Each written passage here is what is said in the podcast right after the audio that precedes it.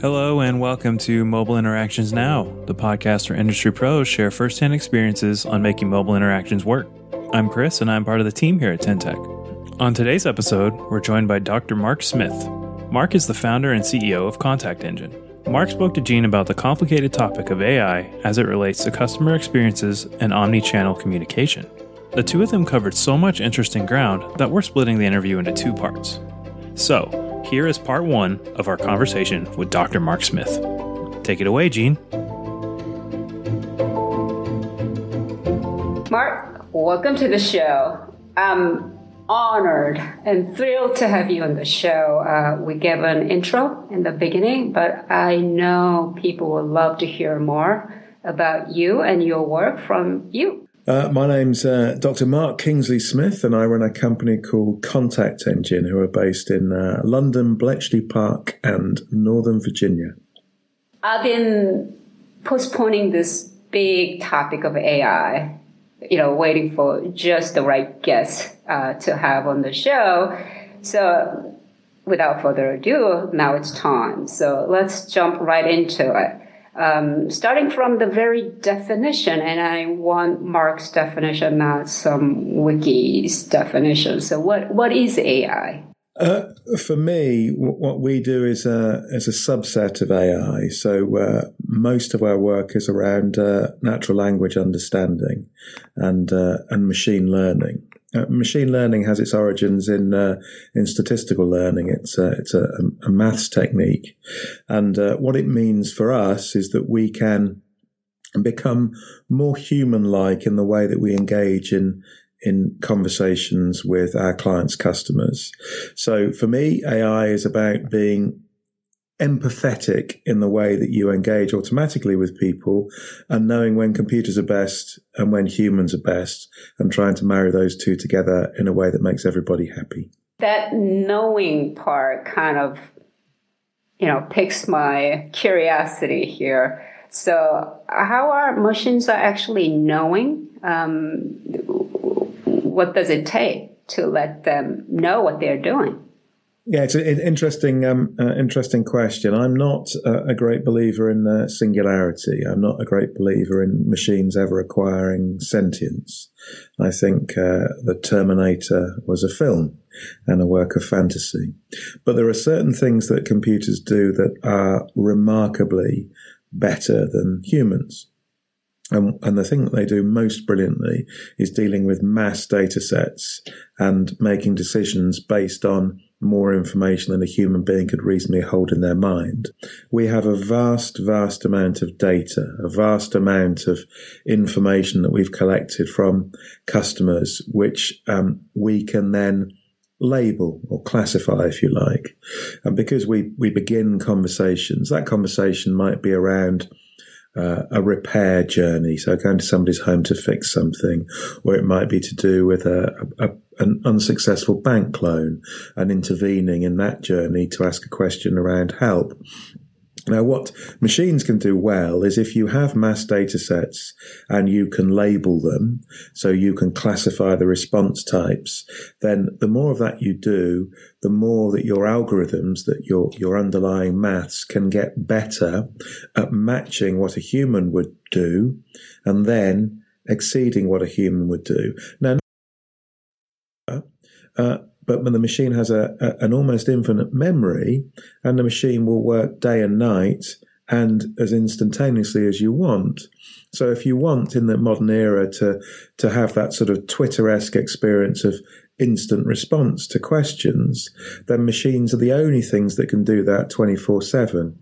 And so, so for me, it's that the, the magic of computing is, is the vast amount of information that machines can hold and then once you've trained your algorithms, the machines can begin to learn. They can see some patterns in data and react to things in ways that are expected, uh, but give a better customer experience. So it, does it really take learning from machines end or is it, is it more of a case of uh, giving them a better how-to instructions? Are they actually learning? As, as a, in a human sense? Uh, well, that's a very that's a very interesting question, and uh, my, my, PhD is in biochemistry, so uh, I come from the sort of natural sciences side of uh, of the technical uh, track, and uh, um, I don't think we're ever so clear yet how the brain works and and what intelligence truly is. So there's there's something of a confusion in the notion of making something artificial if you don't fully understand what it is. Uh, but the notion of learning, if you imagine an algorithm is a newborn baby, then it doesn't understand anything. Uh, when you feed it information like you would uh, teach a baby to speak, then it can learn, and at some point it can take the, the words that you're teaching it and form it into sentences and start to advance in ways that you haven't taught it. Now that's not a bad analogy uh, for an uh, for a machine learning process because it is possible once you've trained your machine to uh, allow it to arrive at making a decision with a degree of confidence that is equivalent to a, a decision a human would make. Let me give you an amusing example. I'm uh, I'm at present with my company uh, uh, going through uh, labeling a profanity uh, data set. So we have a relatively modest number of quite rude replies. Now, um, because we're dealing with millions of pieces of communication a week, we have thousands of these. So people are mostly very polite, but sometimes people just flip and they say lots of rude things. And uh, we have hundreds of, uh, of uh, phrases and words that uh, would um, correspond to profanity. Now, sometimes this can be very funny. Sometimes this can be ironic or sarcastic. This can simply, simply be to, to emphasize a point. Sometimes this can be, that was brilliant, in which case that's not a negative, that's a positive. Now, if you've got enough of that data and you analyze that data in context, so you're looking at the question you asked before that resulted in the answer that was given, you can actually make some assumptions and you can label that data. And then your algorithms can actually make a decent stab, a sort of 95, 96, 97% confidence level. They can make a decent stab at responding to something that contains a profanity, but in a sentence structure you've never seen before.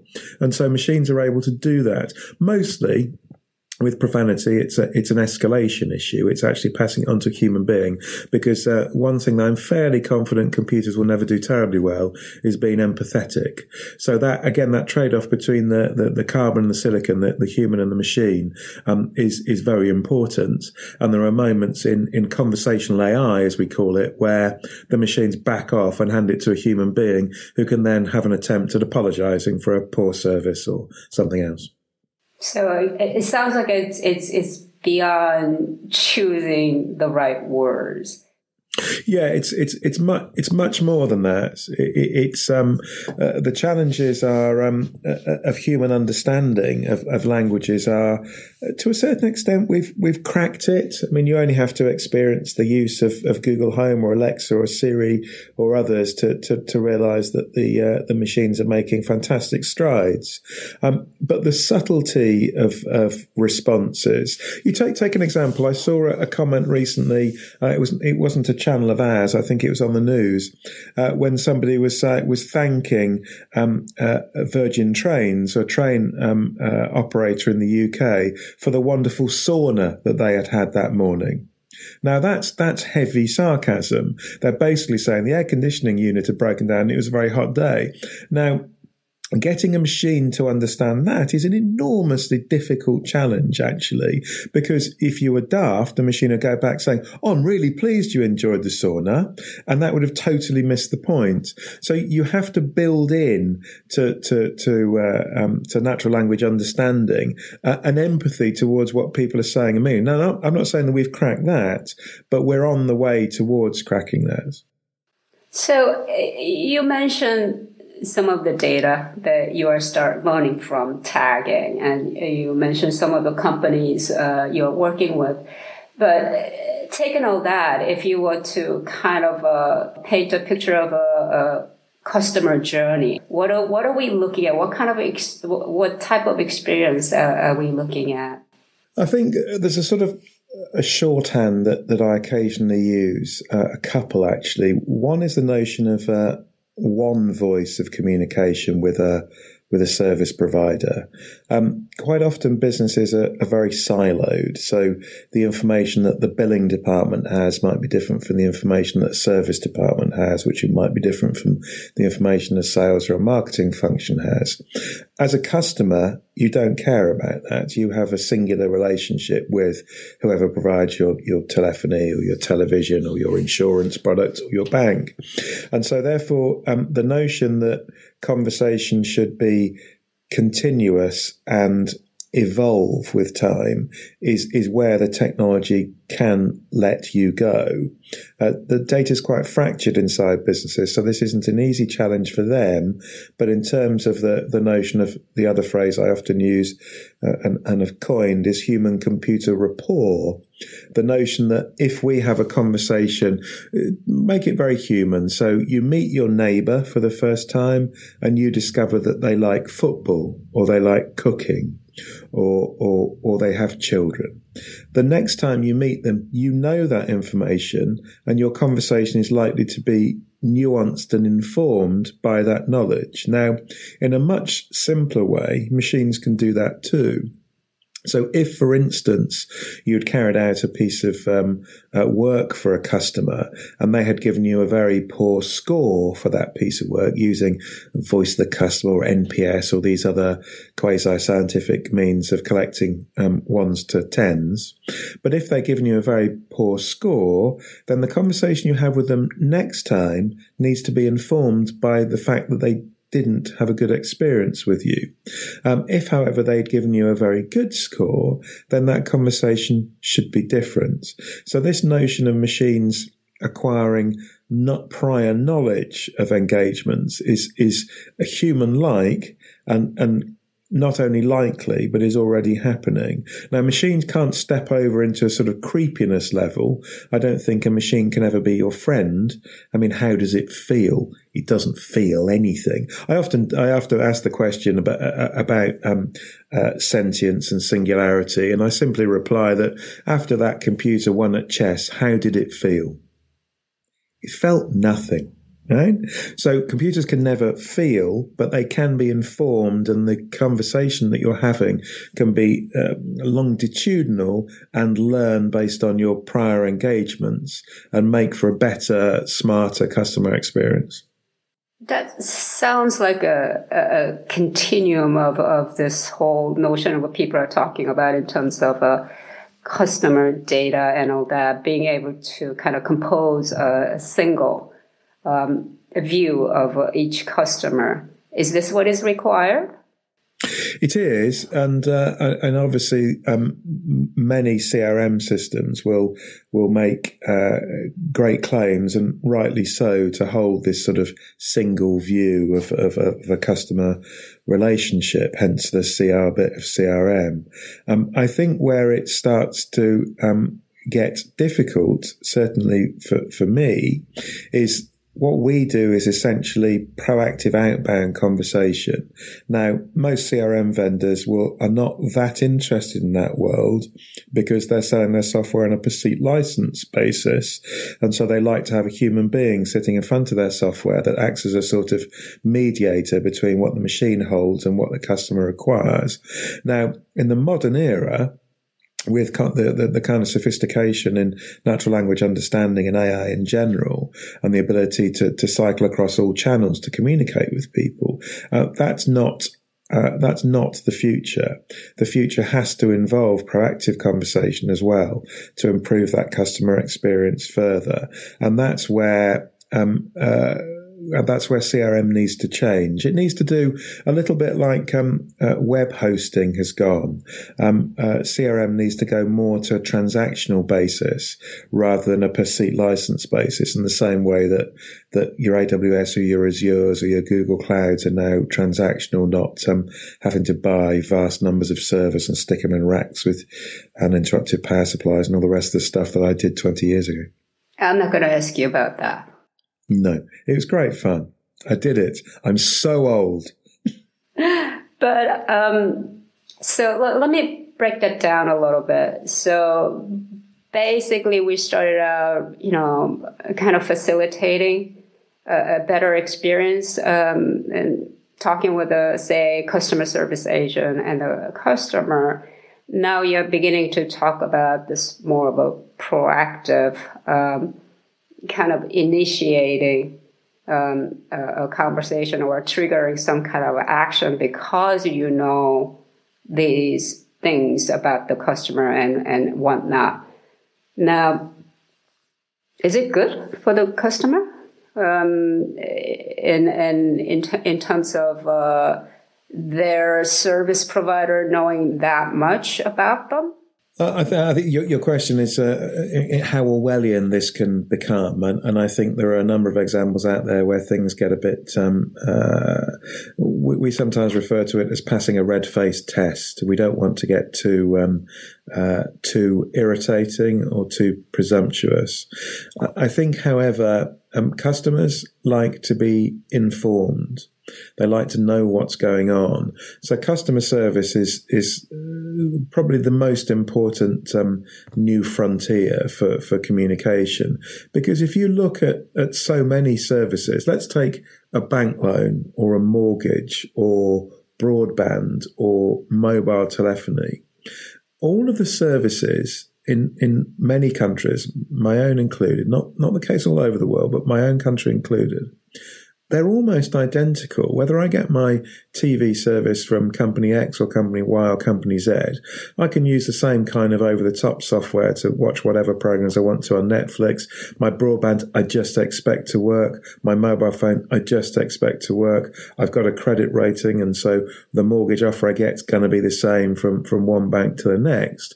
Therefore, what makes it different is if customer service is perfect. Now, you can never employ enough people for perfect customer service. It's not possible to have a one-to-one relationship between your 10 million customers and your, your 10 million service agents. So if you have to make a call, and let's face it, most times when you're engaging with brands via the telephone or web chat or whatever else it is, it's because stuff's gone wrong. You know, where's my order? Why is this broken? What's going on? Why haven't you turned up? Um, uh, if you can proactively communicate to those people to tell them those things, you know, we're going to be late because of the weather, or we can't turn up today because of this, or we are going to be there on Friday at nine o'clock. Is that okay? Would you like to reschedule? That is the kind of communication that everyone benefits from. Just being told what's happening, even when it's a bad thing, being told is much better than just staying silent and then waiting for the calls to come in. And call center uh, call centers cost a fortune. I mean, we've got in the UK there are a million people employed in call centres. 6% of the working population of Scotland are employed in call centres. In the US, it's just under 4 million people. Now, the churn of these people is enormous. I know of one company who have 10,000 people in a particular call centre do a particular thing in the world of telephony, and they get 100% churn every eight months. So high that they don't train them anymore. Just think on. They stop training them because they leave too quickly. Now, it's a job that humans don't want. It's a job that machines do better. And the job that humans want is the thing that humans do best. So solving a problem that's very complicated or dealing with a, with a, an issue that's very tough. I'll give you, I'll give you a lovely example. I was talking to an insurance company recently around uh, life insurance products and they say we typically just get the one call right? And the reason for that is, um, let, let's say it's me. I've taken out life insurance, and let's say just after this recording, I drop down dead. My wife will then look through all my paperwork. It'll take her several weeks because it's scattered all around the house, and eventually find a number to ring. She'll ring it up. She does not want to speak to a computer she will probably, well, she might be celebrating, but let's pretend she's upset, right? She wants to speak to a human being. She wants empathy. The conversations that first happen with this insurance company can take up to two hours. Now, machines absolutely not required there. Absolutely categorically the worst possible thing you could do. However, after that, machines are best. Let's make sure that we've got the death certificate. Let's make sure that we've, you know, telling you how long it's going to take before the payout's going to come. Let's, let's communicate the correct bank account details to make the payment to. All those things, machines are best at doing that.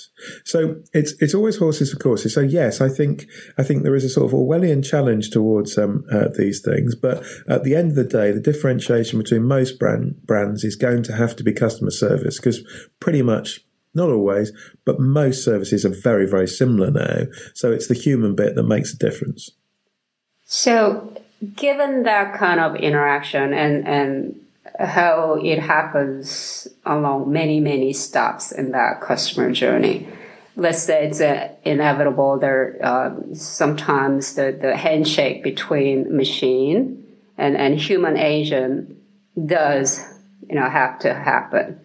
Like where are we at in terms of uh, making that kind of work together this whole machine to human agent and and and what is uh, being better uh, performed these days currently uh, by machines? Yeah it's a, it's a good question and, and exactly when and where. Um, is open to experimentation. Is the truth of it. It, it. it's a little bit of a of a, a, brave frontier. Actually, it's a bit of a new frontier. Um, so there are there are some moments where it's just obvious. Okay, so in the example of the um, uh, the life insurance first call, uh, human every time. Okay, uh, so that's obvious. But but let's say let's go back to profanity filtering, right? So let let's go back and look at a customer journey that's broken in some sense. Now that break in the customer journey might be because of terrible customer service, full stop. In which case, the moment someone starts to, to get quite cross, having not been cross before, that's probably the moment that human intervention needs to take place. But there is cross and there is not cross. So there might be a, a, combination of profanities about the cost of a service, but actually the, the majority of the content of the messaging is actually very positive about the, the work that was done. At that point, it's then a trade off, a decision that, that needs to be made by the brand to say, actually, our lifetime value of this customer typically is three or four years. If they have a bad experience, that might be two or three years. In which case, at this moment, we think we should intervene and and and and talk to that person and, and spend the extra money to make sure they're happy. But that has to be done experimentally. And I'm a scientist by background, so every time an intervention is made, you need to make one and zero choices about that to actually prove whether that was a good thing to do or a bad thing to do. and, and actually driving brands towards thinking about um, simple A/B testing, and um, even testing that we do lots and lots of a-B testing around formality or informality about short form messaging. Um, you have to do that with control groups. You have to test and test again. You have to look for improvements and trends, and uh, and it, and it's it's actually quite complex to do, but it's the only way of doing it. You have to be very um, uh, numerate in your thinking about these engagements. Any of the examples you are uh, thinking of, insurance companies and whatnot, have you seen some exciting results? Um, I think a lot of the stuff that we do in the, the telephony industry is um, uh, feels to us to be uh, quite normal because we've been doing it for many years. But we have a um, if you looked at there's there's a product suite we have called appointment control. So this is somebody is going to have an appointment for the installation of something or the repair of something.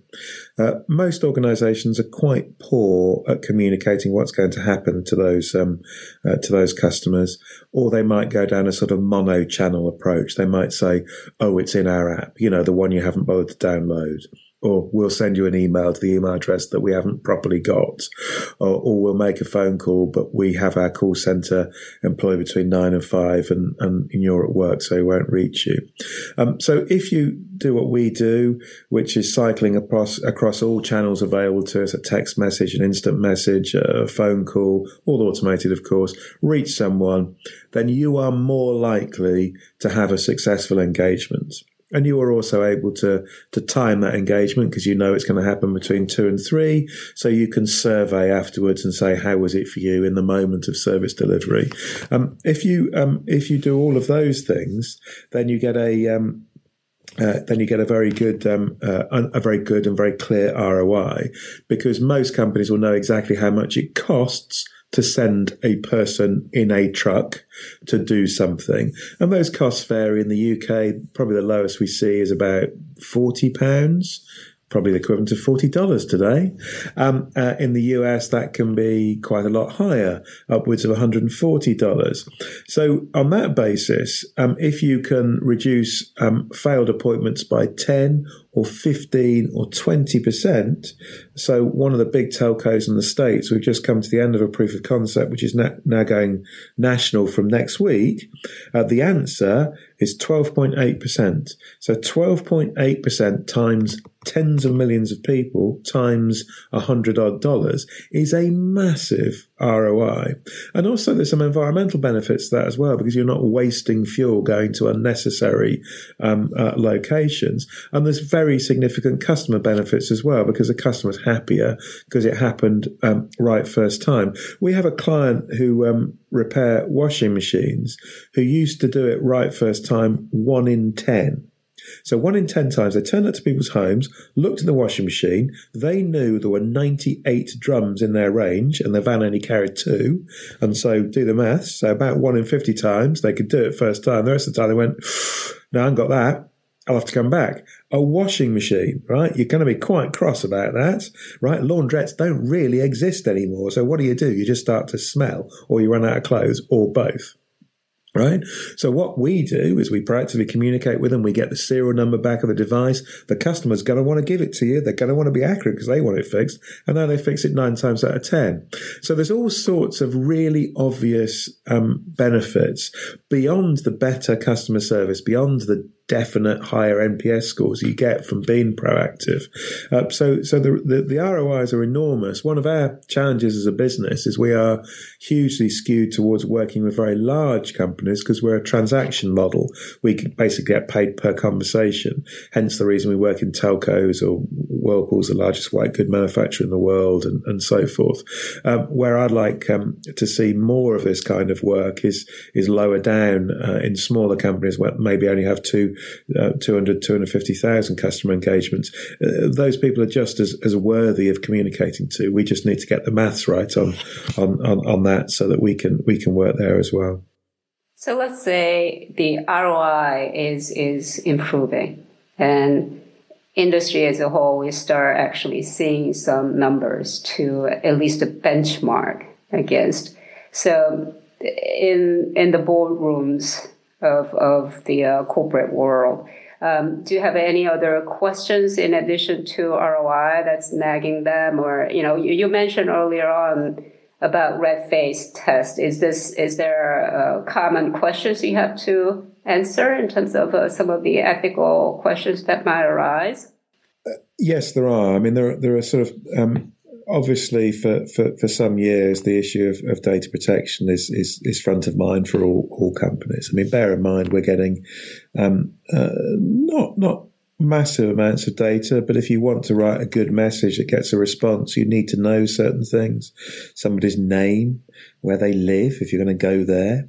Uh, so, uh, and, and, and, and products and service and what have you. So, so GDPR is, is top of mind for us. I, I only employ um, 60 people, uh, and it seems sometimes about half of those are involved in um, GDPR related matters, and, and rightly so. You know, we, we have to take that extraordinarily seriously. I think the other thing that troubles me uh, and I think this will become increasingly difficult, and we have addressed it ourselves, but it's easy for us to do so, is um, AI as a service products, uh, which are black box and don't explain what they're doing. I think that their days are numbered. I don't see how that works in a GDPR world. So uh, a lot of um, probably 50, 60, 70% of the AI claims made in, uh, I, I, work in uh, what we laughingly call Silicon Roundabout in Shoreditch in London. And probably uh, as much as three quarters of the companies that are talking about AI are actually backing off that AI to one of the big players, the usual suspects, your IBMs, your Googles, your Microsofts, or what have you. Um, now, the decisions that their AI is making is not easily explainable. Sometimes it's just is just too complicated to, to explain and make visual. Um, I think there's a big backlash against that. I think companies will be thinking, well, why should I give all my data to you so you can make my service a, a better and you make that improvement available to my competitor? That that makes investment decisions difficult for people to understand. Um, I see both sides of that argument, but I understand it. Uh, but for us, we, we we have one major advantage, which which goes back to the simple the simple coincidence of us starting the conversation and it being short form, where we're asking singular questions.